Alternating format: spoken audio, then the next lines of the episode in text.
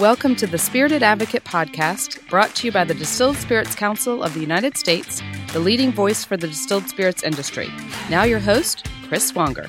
Welcome to our Distilled Spirits Council of the United States second podcast. And uh, I am very, very privileged to be here with uh, Amir Peay uh, with James E. Pepper Distillery. And before we turn it over to Amir, uh, when the first times I had a had the chance to meet Amir, he and I were in a meeting with uh, the Senate Majority Leader of the United States, Senator Mitch McConnell, uh, just talking about a whole host of issues. Everybody knows Senator McConnell is from the state of Kentucky, and uh, the story that Amir told about his great distillery and his dream, uh, you know, I I haven't f- forgotten about that to this day, and it's just awesome what he has been doing. So, Amir, uh, thank you for being with us and tell us a little bit about the James E. Pepper uh, story and and all the good things that you're doing at the distillery. Sure. Well, thank you, Chris. It's great to be here today with you. Uh, I've really enjoyed working with you and the Distilled Spirits Council for a lot of years now. Uh, you guys do really great work in our industry, um, and I've seen it benefit a lot of companies and, and mine as well. So it's a real pleasure for me to be here today and to work with you guys. Go ahead. Yeah. Go ahead. Um, so James E. Pepper. Uh, where do I start? Very old story. Um, the Pepper family brand was founded during the American Revolution, 1780, by Elijah Pepper. Uh, he later went on to build a distillery in 1812. Uh, that site today goes by the name of Woodford Reserve. A lot of people might know that place. Sure. His son, Oscar Pepper, uh, expanded the distillery, hired a Scottish chemist by the name of Dr. James C. Crow. If you ever heard of Old Crow whiskey? Yep. They perfected this sour mash process, uh, process used today by virtually every large distillery in Kentucky. It revolutionized the whiskey industry at the time in the mid 1800s. Really ensured quality and consistency from one batch of whiskey to the next, and made Old Pepper and Old Crow whiskey the most famous whiskey brands in the United States during the Civil War era. So Old Pepper whiskey was the favorite whiskey of Ulysses S. Grant, Andrew Jackson, Henry Clay, and many, many others. Wow. So it really took the Pepper brand to the next level.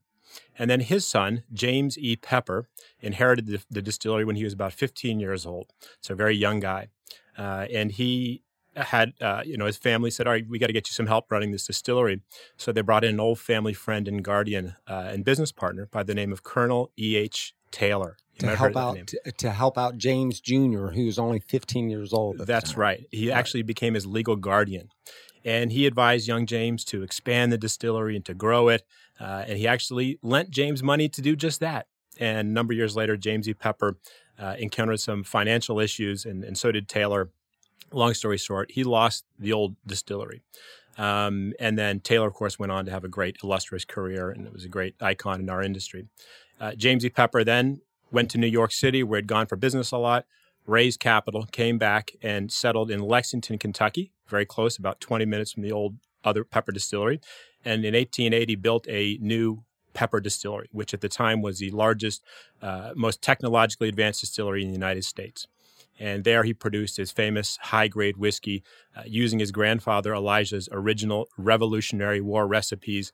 Uh, and for that reason, he called the brand Old 1776, which is what you see on our label today. I'll sip it today. Yeah, that's yeah. right. And he also, you know, used a slogan "Born with the Republic" and is very proud of that that connection to the American Revolution. And he was this flamboyant promoter of his family brand. Uh, he traveled around the United States in a private rail car with his logo painted on the side of it. Uh, he bred and raced thoroughbred horses, uh, raced them in the Kentucky Derby, the Kentucky Oaks. Once even brought him over to England and raced against the King of England in the Doncaster Cup and beat him. Check that. And out. brought it back to the United States. And it's actually at the Horse Park Museum in Lexington right now. Um, the old fashioned cocktail, legend has it, was invented in his honor at the Pendennis Club in Louisville. Uh, and then he brought it to the Waldorf Astoria in Manhattan, where he used to live and spend lots of time. And from there, it was introduced to the world. And that's and very, that's where old fashioned. That's correct. Born. And that story's been very famously put in print in some really historic cocktail books from the 1930s after Prohibition. Um, and and he also had some inventions at the distillery. It was actually illegal for a distillery to bottle its own whiskey uh, in the 1880s. This drove James E. Pepper crazy because people would counterfeit his whiskey brand or refill sure. bottles. Uh, and so he actually sued the state of Kentucky to allow him to bottle his whiskey at the distillery to protect the quality and the provenance and got the law changed. Check that out. So he began bottling at the distillery. I think it's the first distillery in Kentucky to bottle its own whiskey. And he was very proud of that and he advertised that a lot. And he still had problems though, because people would refill bottles. So back then, this is 1880s, there was no consumer protection laws. Uh, Sure. trademark law was very weak. And so people would refill a bottle and put horrible things in it and sell it as whiskey or his whiskey. Yeah. So he had this ingenious idea. He realized that trademark law was virtually non existent, but forgery law was very strong. So he said, I'm going to print this little strip of paper. I'm going to call it a, a signature strip stamp. I'm going to print my signature across it. I'm going to put it across the stopper on the top of the bottle. And we're going to advise consumers to only buy it if it bears this unbroken signature Stamp. strip across the top of the bottle. Got it. And if somebody replicated that, they'd sue 'em for forgery law. And that actually became very popular. It's the genesis of all these bottles today you see with that strip over the top.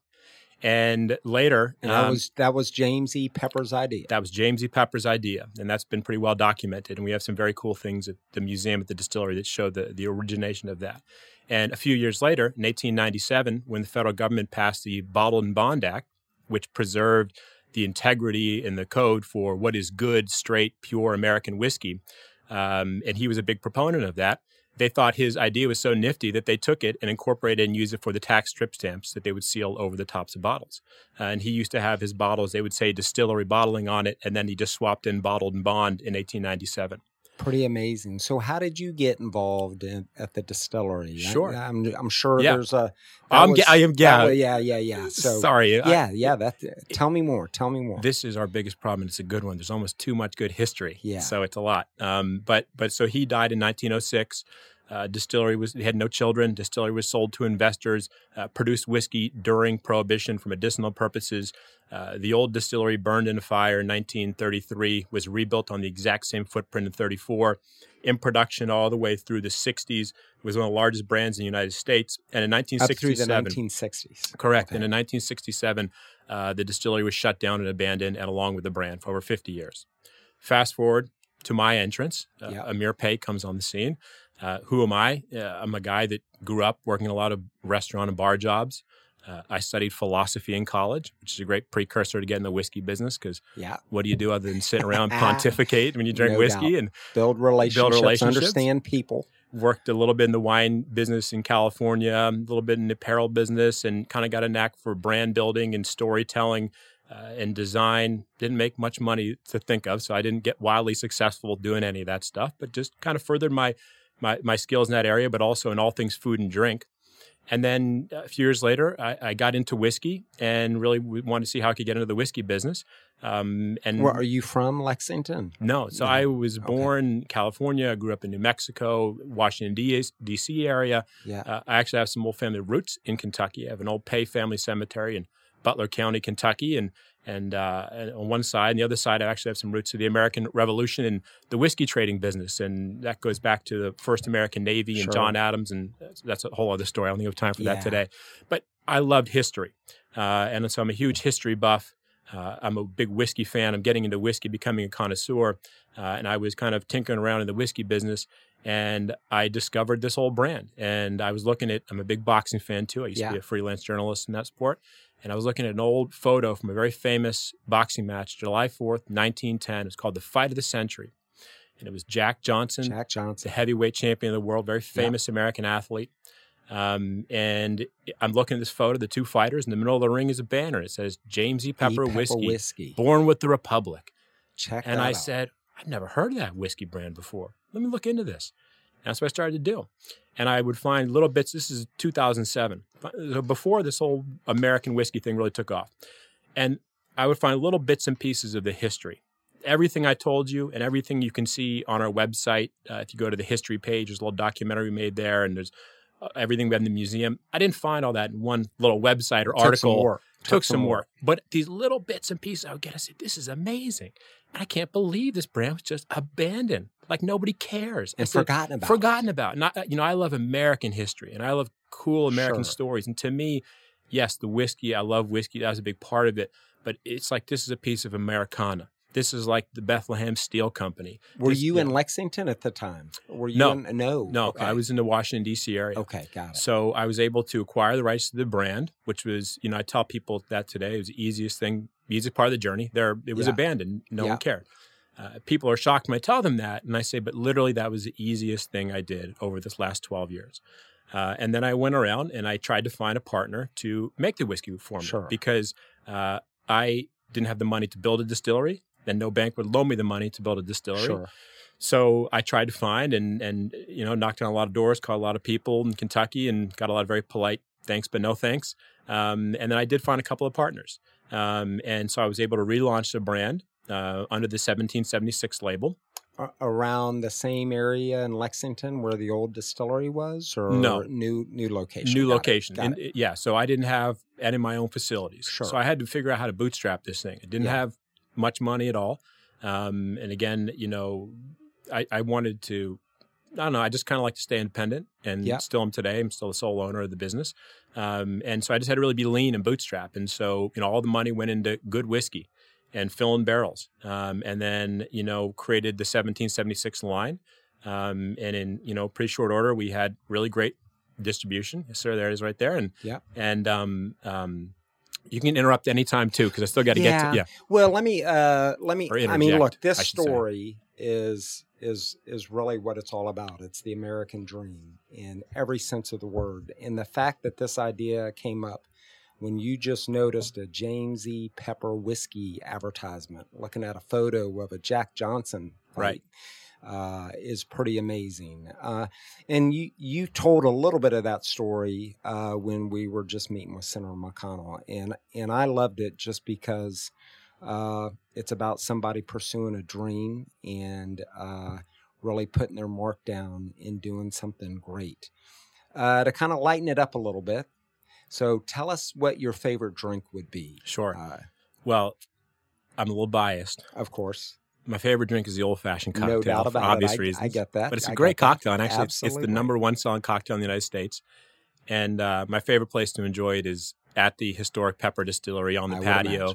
And the favorite time to do it is April or October when the horses are racing at Keeneland because the weather is, is phenomenal. Everybody's out, everybody's in a good mood. Springtime in Kentucky. Yes, sir. Springtime in Kentucky. And this is probably a silly question as well, but if you had to pick anybody in the world to have a drink with, they're either dead or alive, right? Uh, I I do this with uh, buddies all the time. Who would that person be? Uh, would you anybody that comes top of mind to have a cocktail with? Yeah, and that, that again would be an easy one and, and a little biased. about it. That would have to be the Colonel James E. Pepper. I bet. I'm sort of the chief historian for his legacy and the brand. Uh, so it's kind of like if somebody studied, uh, you know, Julius Caesar for 12 years of their life and obsessed every day and worked Saturdays, Sure. Sundays, and uncovered old documents and letters with his signature on it and all this and that. You know, I mean, lots of really interesting stuff, personal stuff, things we haven't even put out because there's so much. So to be able to sit down, have a cocktail with that gentleman, and talk to him Would would, be be, great would be great. Has any does he have any family legacy, any family in Kentucky that has kind of resurfaced as you've kind of brought the 1776 brand to market? you know, occasionally we'll get an email from somebody who says that they're a direct descendant, and I we know that he had no children. So we have to be very polite about how we, we don't want to tell somebody, you know, this and that. Um, but we have actually had some interaction with the great great niece of his wife, or his widow, Ella Offutt Pepper. Uh, she was a remarkable woman. Uh, her story. There's a lot of stories in the Pepper family. We almost think her story is the absolute best. Uh, we look forward to talking about it more. And again, I, I could go off on a whole half an hour Sure, tangent about sure. her, but but she's been really great um, actually bringing us and, and donating to us, uh, you know, old keepsakes of Ella's, photos of James E. Pepper, letters, James E. Pepper's actual wallet with his Oh, wow. logo in So it, um, personal items, mementos, lots of so photographs. she's got access to all that and She- kind of she did, and afforded it to she pretty much donated it all to us because she really just she had always thought it was such an amazing story, sure. and nobody else really did and told it. And And, you're even bringing people in her family. now. Yeah. And so when we did this and we built this museum and we're all about this story and this history because we want to really retell this great piece of American history, but through a great glass of whiskey. Um, she was just like, you know, she was like, I want this stuff to be utilized and she, I want it to be put to good use. So she yeah, she was really great about that. Well, I bet you Colonel James E. Pepper is really appreciative. You know, looking down on you, having an old fashioned somewhere, right? Thank you. And uh, uh, just congratulations uh, for everything that you do. And one of the things, one of the great things about Amir is uh, his real uh, commitment and investment to engage and advocate for his great distillery and for the industry. The Craft Beverage Modernization Act, uh, you've been very active in that, so thank you for that. Uh, could you just tell us a little bit on why it's so important to get that uh, legislation reauthorized? You know, we got a one year extension on uh, late December. Uh, and you've been very, very supportive for that. So, Thank could you. you. just elaborate why it's so important for you and your investment in capital Sure. to keep the distillery going strong? Absolutely. You know, that has been critical in my business. As I said, I'm still independent, you know, sole owner, very much a bootstrapper. Um, we rebuilt, you know, I use the royal we, uh, the historic distillery in Lexington. It was abandoned for 50 years. So a lot of work went into the renovation and the reconstruction of the distillery. And I borrowed a lot of money from the bank to do that, millions of dollars. Put my own personal guarantee for those loans. And we finished the construction in late 2017. This, uh, you know, tax reform went into it. Just gives us parity with sure, beer and wine. Sure. When it- you know, but but we were paying 13.50 a proof gallon, um, which was you know about 30 to 40 percent of our finished cost on a case, and it went into effect eh, beginning of 2018 right as I have this huge payroll, I have rent obligations, I have debt service, I have all these things. So, you know, it's we're always scrappy. Sure. Even now, lean, scrappy, getting through it. You know, there's ups and downs. We got a healthy business, Yeah. but you got to be really paranoid and careful. And you know, I don't think it's crazy for me to say that, that this tax reform was what allowed me to get through those first two years Reinvest. reinvest. It all went back in. You ask anybody what kind of car I drive or clothes I wear. You guys see me right now. yeah, yeah. it goes- ain't going goes into back into the business. It goes Fancy back, clothes. backs into it, Yeah, and and so you know, it's critical. And we hire a lot of employees. We've been paying down our debt. You know, we're growing. We're investing in the business. Everything goes back. I work with local farmers in Kentucky.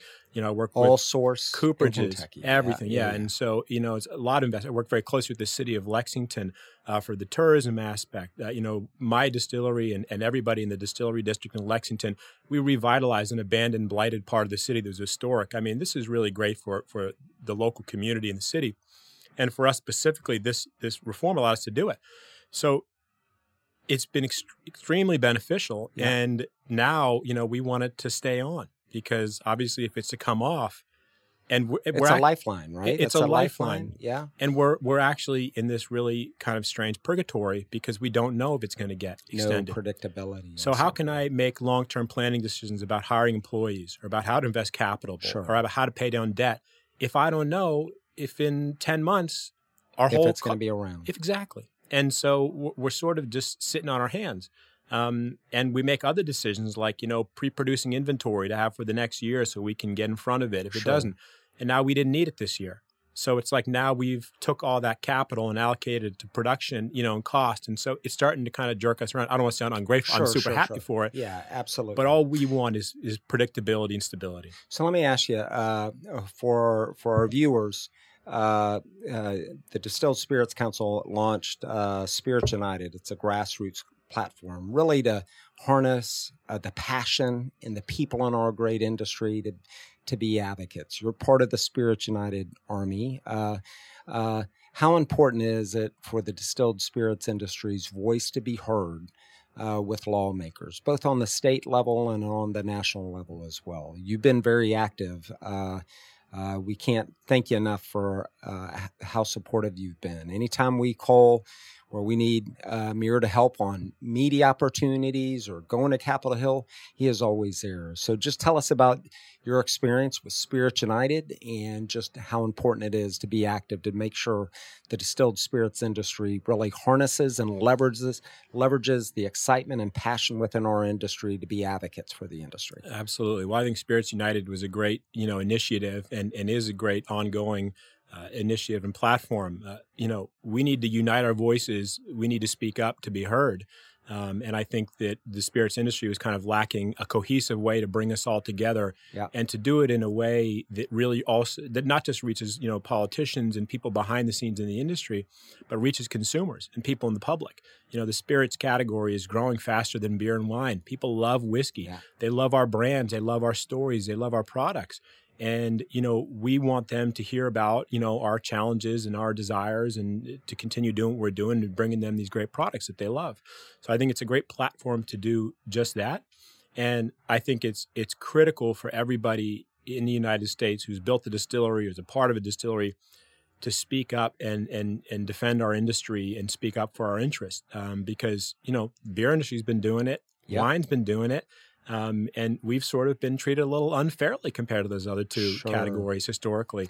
So So, well, you know, for for our viewers, uh, check out www.spiritsunited.org because it is a one-stop shop, easy way to kind of get engaged and make sure that your voice is heard uh, with lawmakers, both on the state level and on the national level as well. So, in less than two, three minutes, you can uh, put your data on the website and then knock out a letter on important issues like the craft support for the craft beverage bill or some of the challenges. We have a campaign called Toasts not tariffs. Uh, you've been very active on the on the challenges that our industry is facing with retaliatory tariffs from the EU on American whiskey. Uh, why is that issue so important uh, for you and for uh, the distillery and so forth?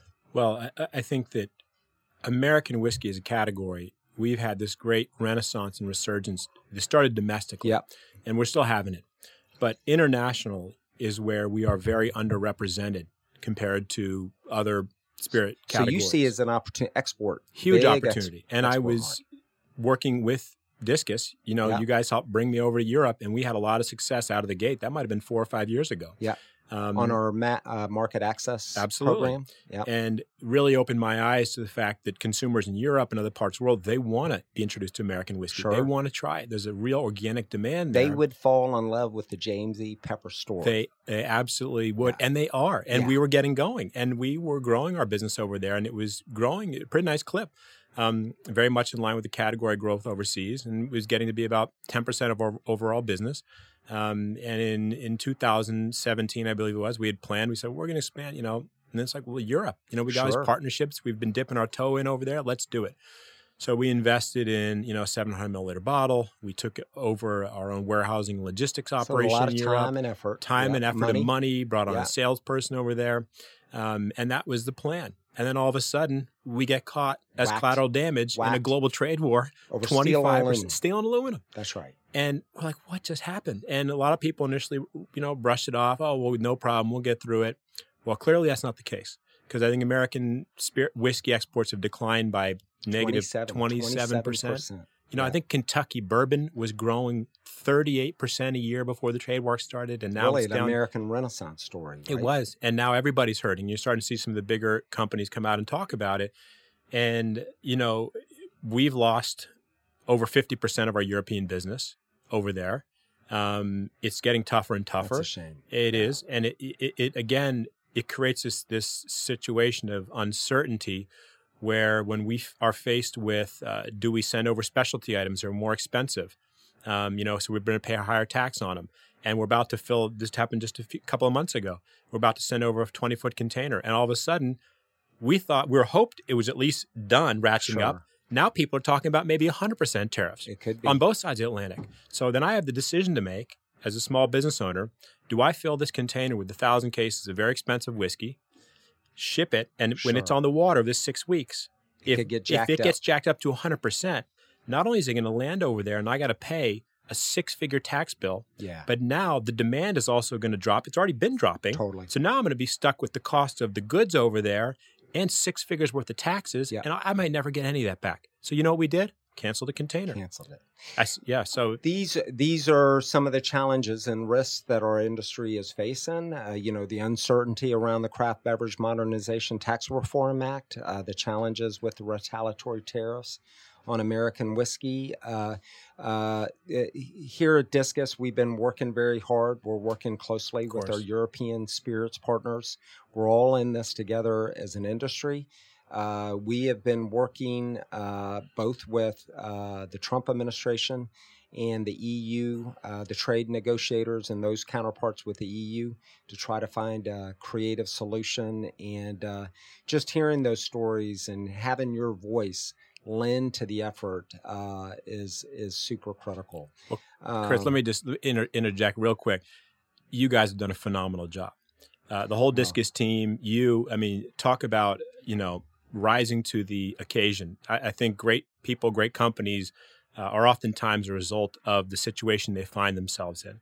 And so, you guys over the last couple of years, it's not just craft beverage tax reform; it's also a trade war, and now it might be coronavirus. Coronavirus, ex- exactly. And I mean, you, we're all navigating. But you it. guys yeah. are firing on all cylinders. You're doing a great job. You know, I appreciate it. I think our whole industry appreciates it. So, thank you very much. Awesome. Well, I yeah. can just say, look, it's all about uh, our passion uh, our passion uh, to be able to represent uh, great distilleries like yours and you and uh, across the board. So uh, before we wrap up, if we can, uh, have a little bit of a toast and a cheers with the great 1776 whiskey. Amir, thank you. Thank you for being with us on our second podcast. Thank, thank you. you very much. My pleasure. Cheers. Cheers. Prime time. Thank you. And real Smooth. quick. Oh yeah, you get all those great minty cloves, yes, eucalyptus yes. notes. Let me, let me like be a that. salesman for a second. Hundred like proof, that. Look at that. full of flavor, unfiltered, great, neat, double gold medal, San Francisco World Spirits Competition, but also great in your classic cocktails, old oh, fashions, totally. Manhattan, Sazeracs, Boulevardiers. That's why it's one of our, it is our best selling whiskey, and it's one of the most popular in major cities across the U.S. No and the world. But I'm so appreciative of what you guys are all doing here that I brought a little something for the Discus Bar too. This is our very special limited Old Pepper bourbon. This is a 10 year old bourbon, single barrel, cask strength, hand bottled at the historic Pepper Distillery in Lexington, Old Kentucky. Pepper. Old, Old Pepper. Pepper. Amir, thank you very much. Chris, what a thank privilege. You. Thank you. The Spirited Advocate podcast was brought to you by the Distilled Spirits Council of the United States. If you'd like to be a guest speaker on the show or send us topic suggestions to cover, please contact us at podcast at distilledspirits.org. And please like and share these episodes. Your support is very appreciated.